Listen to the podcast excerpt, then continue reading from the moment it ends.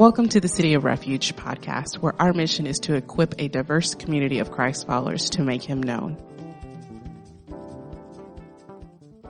What a blessing it is to have uh, people stand up and sing for us this morning and lead us together. My name is Lionel Jellins, by the way. I'm an elder. And when I signed on as elder, what they didn't put in the fine print was, oh, you may be called upon to preach from time to time. That was not in the deal. But God has a way of creating His own deal for us and giving those opportunities. So we all have our various ways of preparing on doing things that maybe is not our greatest comfort zone. So this morning I decided I'm going to practice my sermon one more time, and I got on my spin machine and I was spinning away and learning, getting you know two things at once and getting my exercise for the day and spinning. It worked great. One of the reasons is I tend to speak without breathing sometimes. So when you're on your spin machine, of course you have to stop, breathe, speak, spin, stop, speak, breathe, the whole thing. So I asked my wife whether it would be appropriate for me to bring my spin machine to church and put it up here behind the pulpit. And she said, Well, you know, maybe that's a bit much. If not, nothing, probably because of the tight shorts that I wear when I run my spin machine. So, one last thing I'll tell you on preparation. This is probably going to ruin the whole effect, but I wanted to have enough energy in order to be able to preach this morning. So, I went down to the donut place down the street, and they've got the best donuts. And so I got this donut, so I'm being powered this morning by a holy donut. Oh. Okay, all right, let's get on with it. Uh, we're speaking, this will be the last sermon in our series on ecclesia, which means a gathering. So we're going to talk about what it means for us to gather together in Christ and, and join each other in worship each week, and as we go along through the week, fellowshipping together. So let me start by praying, please, for us. Lord, please speak through me today and convict my heart. Can give me the passion for your holy word and convict the, the heart of those listening to me this morning. Give them also a passion for your holy word as they listen to me this morning. Lord, give this congregation a way of applying our lesson for this morning, not just an interesting lesson in the Bible, but knowing actually how we apply in our life those things that you teach of us. And Lord, finally, remove from my sermon this morning the me in my sermon and put you and your son Jesus there. In your son's name we pray. Amen. So, I'm going to start by reading the scripture that we're uh, going from this morning, which is in Acts 2nd uh, chapter, verses 42 to 47. And they devoted themselves to the apostles' teaching and the fellowship, to the breaking of bread and the prayers. And awe came upon every soul, and many wonders and signs were being done through the apostles. And all who believed were together and had all things in common. And they were selling their possessions and belongings and distributing the proceeds to all as any had need.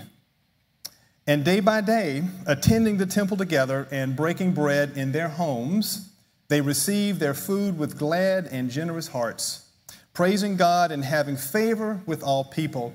And the Lord added to their number day by day those who were being saved.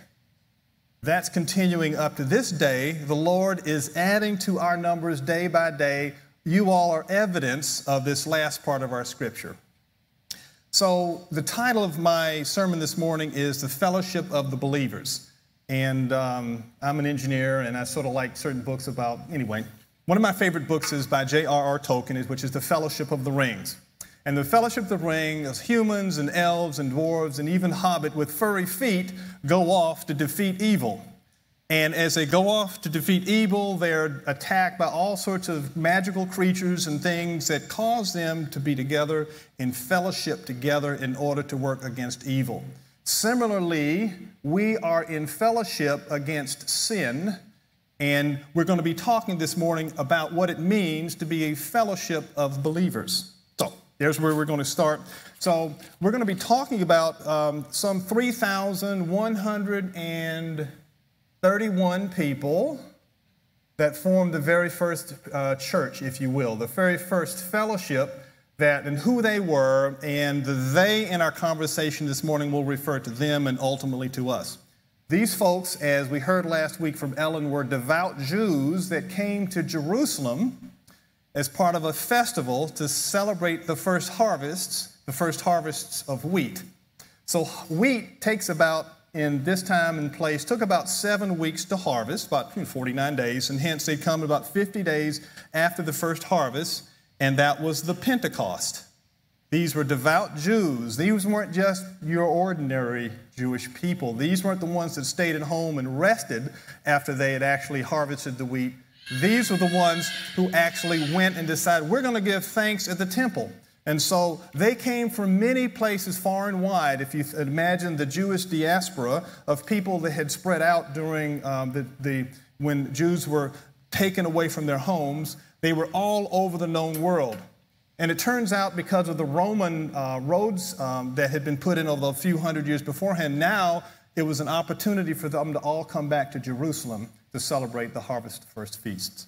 So, they were there. Perhaps the city of Jerusalem grew from 100,000 to 900,000. Who knows exactly how many, but it did grow as those people came in devoutly to praise God for their bounty.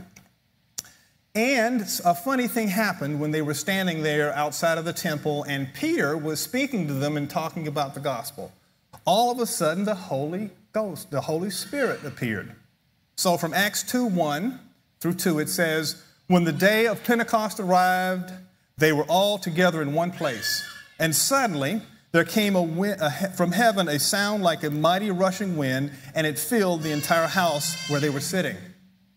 Now, today, all I have to do is point to the tech booth back there, and we can have that wind and we can have that noise, and it would have the appearance of the Holy Spirit, but you can imagine they did not have that ability then. So, in fact, the Holy Spirit was there and counterpointed the sermon by Peter. If you will, 3,000 people came to be baptized that day. Imagine the, the first megachurch, the first huge altar call, however you want to term it. It was an extraordinary event. And we are ultimately the result of those same people. So these are the people we're going to talk about when we talk about the fellowship of the believers. The initial fellowship of the believers are these 3,131 people that form the kernel, the basis of the church that we have today. What can we learn about these earliest Christians is the subject of our text. And we're going to start with the very first sentence, the very first verse, which is in Acts 42 and they devoted themselves to the apostles' teachings and the fellowship and the breaking of bread and the prayers. The four disciplines that they devoted themselves were of the apostles' teachings, the fellowship, the breaking of bread, and let me stop right here and get it off my chest. Some of us break more bread than others. Just leave it there. And then devoted to, devoted to prayer. So that's what the early church devoted itself to, and it speaks to our own devotion today as a church. They basically spent all of their spare time learning from the apostles together in fellowship, taking meals, and praying together. Devoted. So, what does this devotion mean? They said they were devoted to prayer, they were devoted to the uh, apostles' teaching. Well, devoted means to be focused on that particular thing almost exclusively. What do you focus on?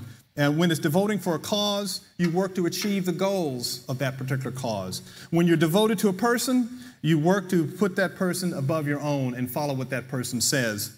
So, all of us are devoted to some things, and we get a tremendous amount of excitement and joy and fervor out of our devotion to whatever those things in our lives are. For me, I've been married for 29 years, and I am very much devoted to my wife, mostly. No, all the, all the time. And uh, it's a wonderful thing for me. But I've also been a Boy Scout leader for 42 years. 42 years, that's older than almost all of you.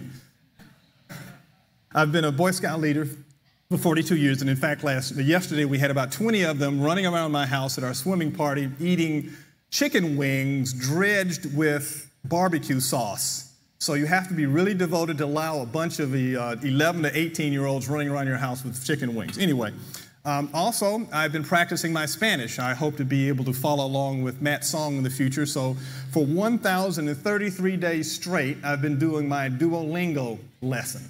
So, I am devoted to learning my Spanish, and it excites me, it gives me fervor, and gets me love. And more and most importantly, I have been a Christian from 31 years, two months, and 17 days since I accepted Christ. And I'm devoted to Him. So it is with that joy and fervor that I ask all of us to focus on and devote ourselves to what it means to be the fellowship of believers. So, have any of you all ever been devoted to something in your lives? Think for a second. And what is it that you're devoted to? And when you think about that devotion to whatever those other things are, think about what that means to be devoted to Christ. Think about what it means to be devoted as believers. Four things, four dis- dis- disciplines we said were mentioned in that very big sermon that was given by uh, Peter. The first was devoted to the apostles' teachings. Now, what are the apostles' teachings? The apostles' teachings are two things. They're, of course, Jesus' early teachings, the teachings that he had from his own ministry, as well as those taught by the apostles during the 40 days of resurrection thereafter. So, those are the apostles' preaching, uh, teachings that were being shared amongst the early believers. Well, see, here at City of Refuge, yeah, we're still doing that too. Um, don't quite have the apostles, but we've got Darren and we've got Matt, we've got Elijah, and in fact, they are sharing the apostles' teachings on a regular basis. And if you're not participating in one of our adult Christian education classes, there's one way you can apply our sermon for this morning. You might want to consider doing so. Well, we also have community groups. In community groups, we not only eat well, and fellowship well, but we also study His Word well. Again, part of our responsibility, part of our discipline of the, learning the apostles' teachings. In the Jewish church, if you were to go in the synagogue, what you'd find in the central part of the synagogue is, is the Torah and their scrolls. And in those days, 2,000 years ago, where people couldn't afford to have uh, uh, couldn't afford to have scrolls of their own, and there were no such thing as books and there was certainly no such thing as the internet. If you really wanted to go to learn the word, where you would go would be the temple, where in the midst of the temple, in the midst of the synagogue, were the scriptures, their scriptures, the Torah, if you will. Similarly, knowing the Bible in our own lives, being central to our life, is an important thing. The Bible becomes, the Word becomes our weapons and our armor in a, in a sinful world. It provides us answers to our daily challenges. So, holding and being a, having the discipline of the apostles' teaching is a central part of who we are as a fellowship of, of the believers. So, let me see if I can give you an example of what that means and how you might use it. For me, one of the things I'm discomfortable, hmm, not, not a word, uncomfortable about the most is a CAT scan. I hate CAT scans. And if you don't know what a CAT scan, what they do is they take you and they stuff you in a tube and meanwhile, this contraption makes all sorts of burping noises and scrunching noises and whatever, and it's quite a scary thing. So the very first time they put me in there, I lasted for 30 seconds. I said, Get me out of this thing, I can't do it. The second time they put me in there, they said, Well, we'll put some earphones on you and you won't have to hear all the noises that are making. They put them on, they stuffed me back in there. I lasted maybe a minute and a half. Get me out of here, I can't do it. So I decided, well, what is the best armor I could possibly come up with that would help me? Deal with this uh, CAT scan. And in fact, it was scripture for me. Uh, the 23rd Psalm is the most calming thing I know. So I repeated the 23rd uh, Psalm at least as much as I knew it while I was stuffed in the CAT scan, and I got through it. And that's, that's an example of how I've used the Word to help me in my daily life. How have you used it yourself, and how might you use it? Number two, united and devoted to fellowship. The Greek word that's used here for fellowship in the Bible means participation or sharing. Fellowship meaning participation or sharing, being together as Christians. And it expresses the idea of being together for mutual benefit. We are, in fact, in fellowship here. It is for mutual sharing and for mutual benefit. So, over the last 18 months, we've had a challenge, obviously, the church. We couldn't get together uh, in person to person, and we had to wear masks if we will, wanted not to have to wear a mask all the time. Isn't that great? But nevertheless, we weren't able to get together face to face, so as a church, we decided what can we do to instill fellowship in this time where we can't see each other face to face, hoping and thinking that maybe getting on Zoom somehow would provide the fellowship that's called for in the Bible. So we have had, as you will, community group meetings on Zoom. We've had uh, sermons on Zoom. We even had a trivia night on Zoom and all sorts of other things that we've tried to do in order to instill a level of fellowship, and it just wasn't quite there. We enjoyed it, yes. We loved our fellowship online, but it wasn't quite wasn't intended there. In fact, we were so challenged by uh, COVID 19 and the need for fellowship that uh, about a year and a half ago, we as elders started holding four hour elder meetings once a month.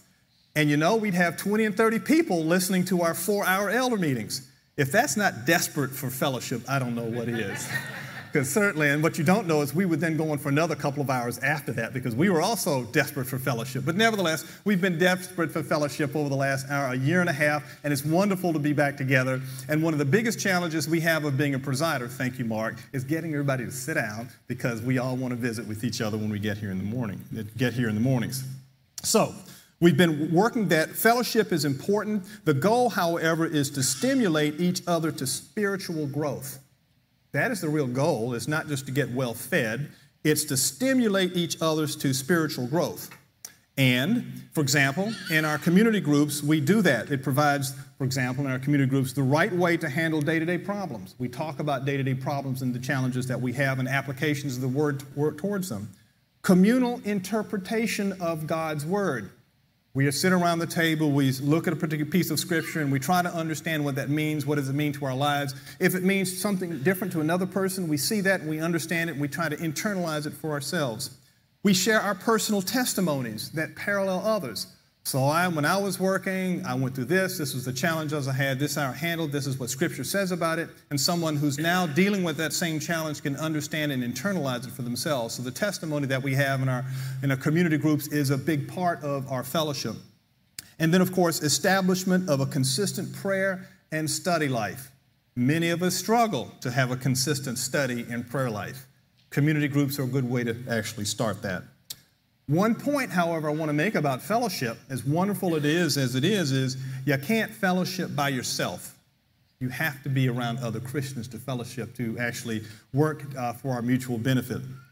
It's okay to be quiet. It's okay to be introspective. It's okay to be a listener during community groups or fellowship. You don't have to be out talking, talking, talking. But being engaged and being around and in fellowship with people allows you to understand exactly what it means to be a Christian and how to gird yourself against the challenges that we have. It also uh, provides the perspective of other Christians, which guides us. So we're hearing and seeing other people's perspectives of their own faith, and it guides us and it builds our own faith. I've been very fortunate that uh, Shark and I have been in a community group for it's, I guess it's on four years or something like that, but for quite a while. And talk about a buildup of faith. Talk about a buildup of understanding the Word. Talk about the building up the ability to pray and to know God and to know Christ and know who He is and how we connect with Him. It's really been very valuable for my life, and I suspect that anyone else who understands that fellowship is intended for that very purpose. Um, fine, if you don't even say a word, let's say you go to community group, just sit there and just bask in the, in the, in the testimony and bask in the connections with other, you're still getting it. You're still getting the value out of it. So, what is the application here? You find a way to connect and join with other Christians. It's necessary to build up our faith. It's, ne- it's necessary to strengthen us against, strengthen us against the sins and challenges that we have in an awful world. So, what does fellowship look like? I thought I'd show a picture, just, just because it's one of my favorite pictures, and let's see if you can bring up the, the uh, uh, an interesting picture here. So my mom, uh, about oh, I guess it's about three, four years ago, I brought my mom from Atlanta to live with me in her final years, and she was 92 years old at the time I brought her. And the very last day that we left Atlanta, um, she had uh, a session with. Go, now, before that one, we get, well, we're going to get to the food in a second. Let's go back for a second. Anyway, bottom line is um, in the church I grew up with, there were no community groups. Instead, you joined a Sunday school class. And you met with the same people in that Sunday school class day in, day out, week in, year in, year out. In my mom's case, she'd been a member of this church for 85 years and a member of this community, this Berean Sunday school class for nearly 70 years. So the women that were around her, her women that had lived life together, they had raised their families together, they had dealt with the racism in Atlanta, Georgia, in those times together.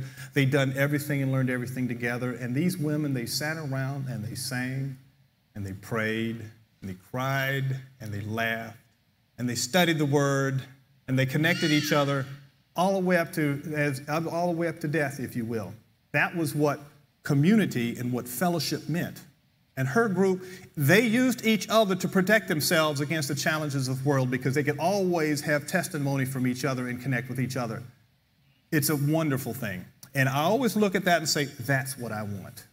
When I'm old and decrepit, and when I have lived out all my days and just at the end, I want to be able to look back and say, those people were around me, and those people helped and supported me, and those people helped grow my faith during that entire time. And that's what fellowship is all about. Devoted to the breaking of bread. So many of you all might not know what it means to break bread. If you only eat Wonder Bread, it doesn't break very well. It may tear a little bit, and you can ball it up and you can throw chunks of it at your brother if you're really young. And that was really fun when I was a kid. Don't do that, kids. But nevertheless, breaking bread in those days meant a more brittle bread. Think French bread, French, think crackers. And a devout Jewish family, before they started every meal, they would get their bread and they would break the bread pass it around, and then they would proceed to eat. So when we say breaking bread, we're talking beginning the meal in, in, in, a way of connecting everyone together.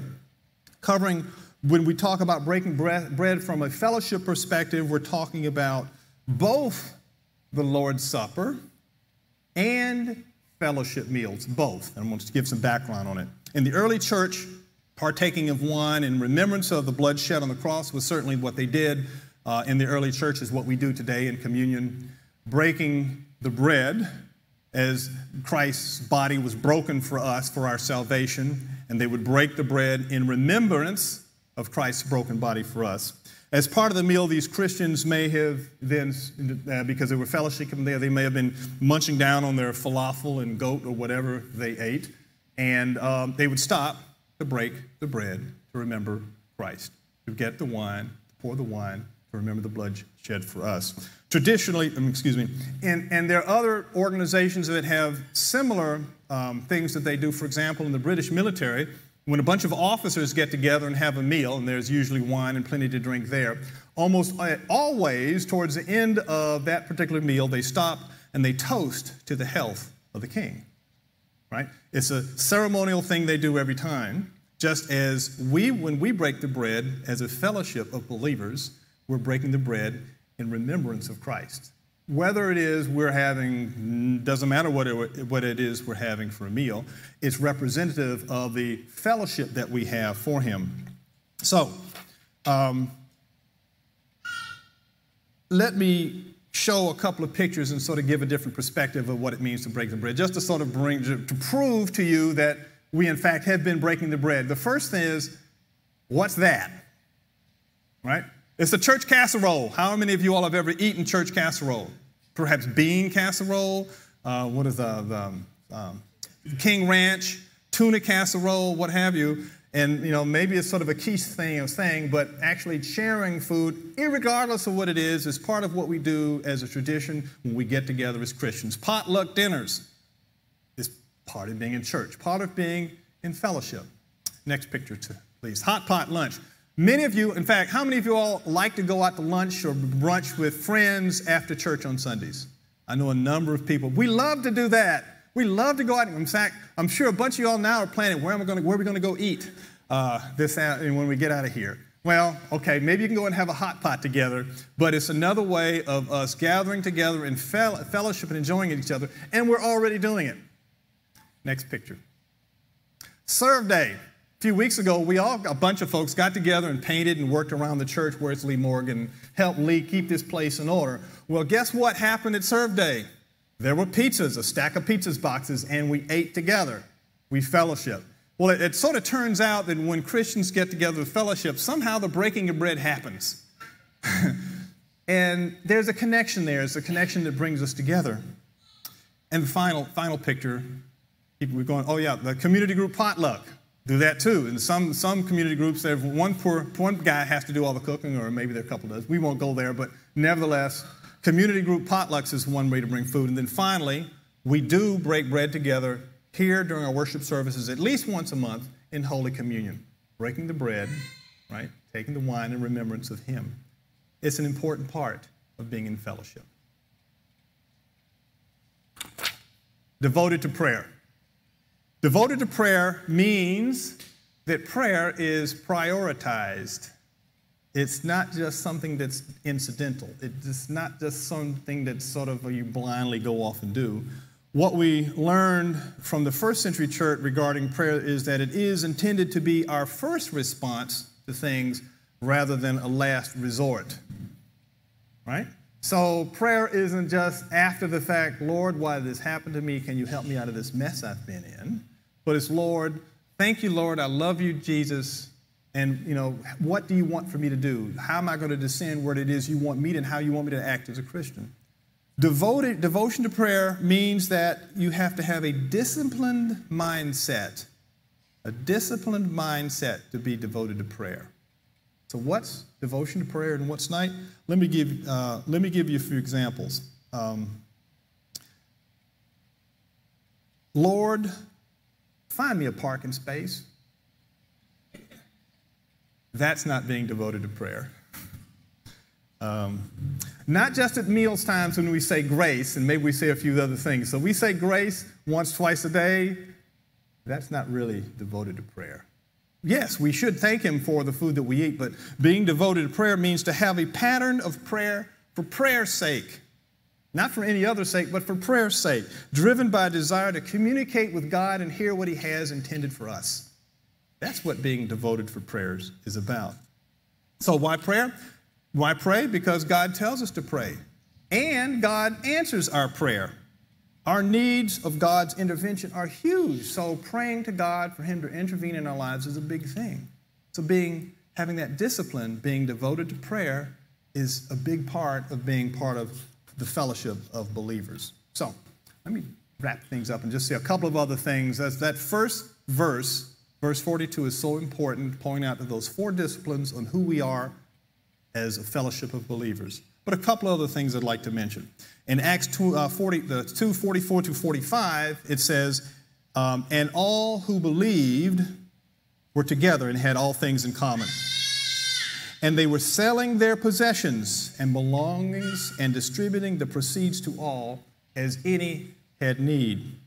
Now, much has been said about this verse, including the words had all things in common, and in fact, the whole, there's only one mention in the entire bottle with regards to communal living, and that's here in Acts 2, 45th verse. The reality is to look at this verse and understand that uh, radical hospitality is actually a hallmark of church ever since Pentecost. This radical hospitality of getting together and being hospitable to each other. Uh, it's certainly true also that uh, God has given us everything, and they are all His resources, and we are the stewards of those resources. So the things that we have, our bank accounts and whatever, are really His. We're the stewards of them, and in fact, we make the decisions, uh, some of the decisions on what to do with them. Let's put this in perspective because these people here in this particular scripture suggest that they gave all of their belongings to the church that they went down and sold everything and gave them to the church. Now, they of course couldn't go to the bank and send a check because there were no banks. So if you needed to give some money to the church to give to others, then you had to go and sell a pig, you had to go and sell some wheat, you had to do whatever in order to be able to do that. But nevertheless, the scripture suggests that they gave everything to the poor. But remember, these very same Christians had just heard directly from the Holy Spirit. If you heard directly from the Holy Spirit, if all of a sudden the wind starts blowing and it was loud and he was in in presence for us and it was irrefutable, what would you do? What would you do all of your, all of your belongings? It says that look to the Holy Spirit for directions on what to do with regards to giving others, giving to others. Recognize that as Christians, Radical hospitality is a big thing of who we are. Radical generosity is part of who we are, as uncomfortable as it might seem. So, this passage suggests a, a picture that points us towards radical generosity, self sacrifice, and concern for others. And that is, in fact, who we are as a fellowship of, of believers. So, the application is I hope that as you know, a little bit later, in our, and when I get finished here, you know, Mark's going to come up and he's going to say, well, you know, there's a QR code up here. You can give it to church. Do a little bucket in the back. You get money. How, what, what is the Holy Spirit saying to you? That's how you make that decision. It's not my call or any of us elders' calls to say you got to give this much money or whatever, but it is in fact your connection with the Holy Spirit to, to understand that as part of the family of believers, how can you demonstrate radical hospitality and how can you demonstrate radical generosity? Finally, distinct identity. Acts 2 46 to 47 verse says, And day by day, attending the temple together and breaking bread in their homes, they received their food with glad and generous hearts, praising God and having favor with all the people. And the Lord added to their number day by day those who were being saved. The point is that we do life together as Christians, as a fellowship of believers. And if we do, then we will build the church as God intends. And we will follow his instructions, which let's just use Matthew 28 19 through 20 as an example. We will go and make disciples of all nations, baptizing them in the name of the Father and the, the Son and the Holy Spirit, and teaching them to obey everything I have commanded you. We'll do this as a fellowship of believers. And for those of us here at City Refuge, Refuge will also call and equip a diverse community of Christ followers to make him known. So, today, we've talked about what it means to be a fellowship of believers. As Christians, we are called to teach, fellowship, pray, and break bread together. Together in fellowship. As a church, we're called to radical generosity, radical hospitality, as guided by the Holy Spirit. He's our guide. And finally, as believers, we're called to share the gospel with all. Let me pray. Heavenly Father, we thank you for the wonderful example of the early church who continually devoted themselves to four disciplines apostolic teaching, Christian fellowship, the breaking of bread, and earnest prayer. And we look for the any day return of our Lord Jesus Christ May we follow the wonderful example of these early members of Christ's body, and may we grow in grace and in a knowledge of you. As we seek to share the truth of the glorious gospel of the grace of God with everyone we meet in humility and love, in Jesus' name, amen.